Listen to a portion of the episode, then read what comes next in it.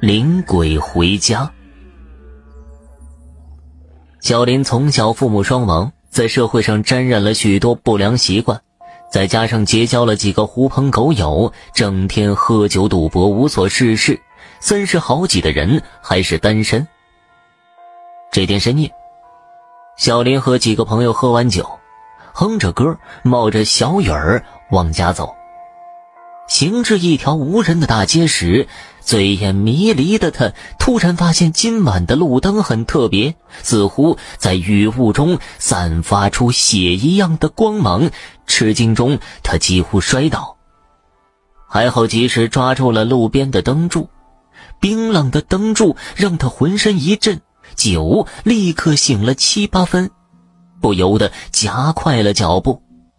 很快，他走到了岔路口。向左拐进一条弯弯曲曲的羊肠小道，这条小道没有路灯，阴雨天特别的黑暗。小道的两边长满了高高的野草，风一吹，这些野草就开始张牙舞爪的晃动，让胆小的人心惊胆寒。这条道小林不知道走了多少遍，所以他并不害怕。可今晚走进这条道之后，小林就觉得背后有人跟着他，脚步声要比他稍慢一些。如果不是认真听，还真不会察觉。他骂了一句，猛地一转身，身后无人。再走几步又回头，怪了，还是没人。一阵冷风吹过，他觉得头皮发炸，雨打在脸上凉凉的，他感觉浑身都在颤抖。他不敢停留，急急忙忙地往家里小跑，身后那脚步声也跟着跑了起来。这一次不再是轻轻的，而是正好和他杂乱无章的脚步相反。身后的脚步显然没有惊慌。小林想回头一看究竟，可是他怎么也没有勇气再回头了。他不怕身后有人，他是怕身后没人。他想，这条路自己走过无数次，从来没有怕过。今天难道是遇见鬼了？他越想越害怕，突然间脚步消失了。同时，觉得一双苍白的手颤颤地抓住了他的胳膊，他被吓得“妈呀”一声，两腿间一股热流顺着裤腿淌到了地上。一个凄冷的声音在他耳后响起：“大哥，我无家可归。”他闻声猛地一回头，只见一个女人站在他的身后。天很黑，看不清面容。小林惊叫道：“你，你是谁啊？大哥，能带我回去住一晚吗？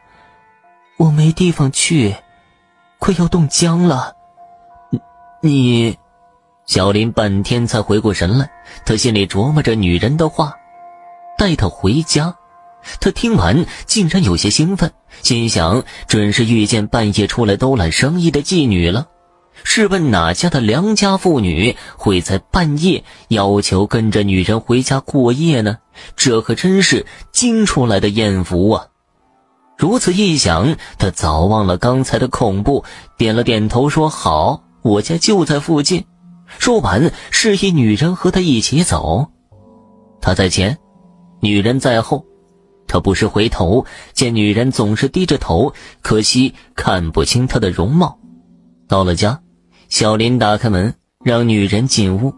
他急忙锁好门，指着卧室让女人去休息。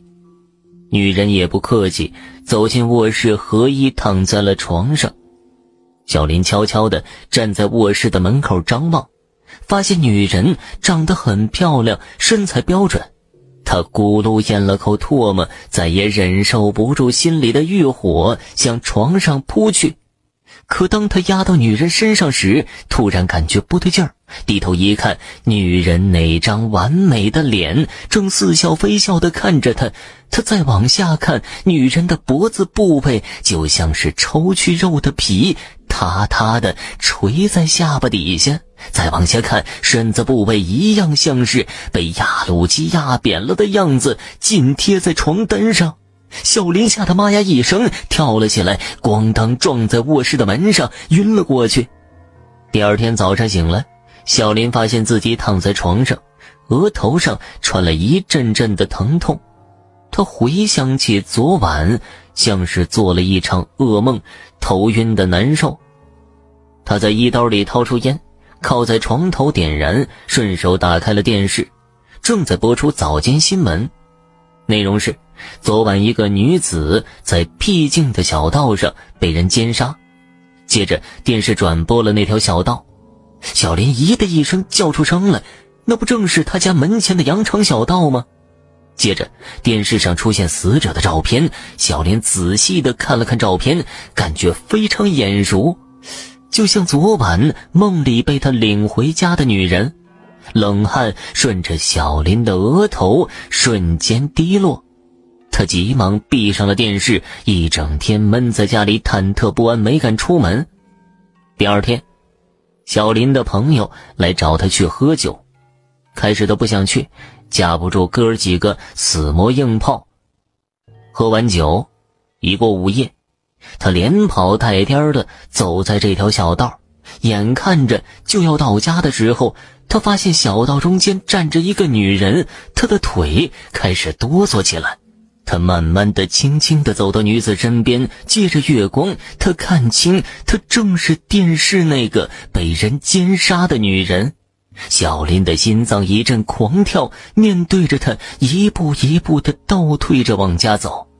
忽的，女人抬起头，冲着他冰冷的说道：“大哥，我无家可归，不，不是我杀的你啊！冤有头，债有主，你。”你不要缠着我！小林被吓得语无伦次。大哥，我无家可归，我冷。女人的话冰冷冷的再次传来，小林不敢回话，吓得头皮发紧。妈呀！一声，转身就跑，一路狂奔到了家，哆哆嗦嗦的打开房门，进了屋，飞快的把门关上，站在门口，他仔细听着门外的动静，有脚步声，似乎向远处走去。他定定心神，转身走进卧室，他惊叫出声，女人竟然躺在他卧室的床上，冲着他冷冷的说道：“大哥，我无家可归。”我冷，小林还没等他说完，疯狂的冲出了家门。后来小林疯了，整天在小道上狂奔疯跑，嘴里叫着：“不是我杀了你，别跟着我，别跟着我。”好了，家人们，本集播讲完毕。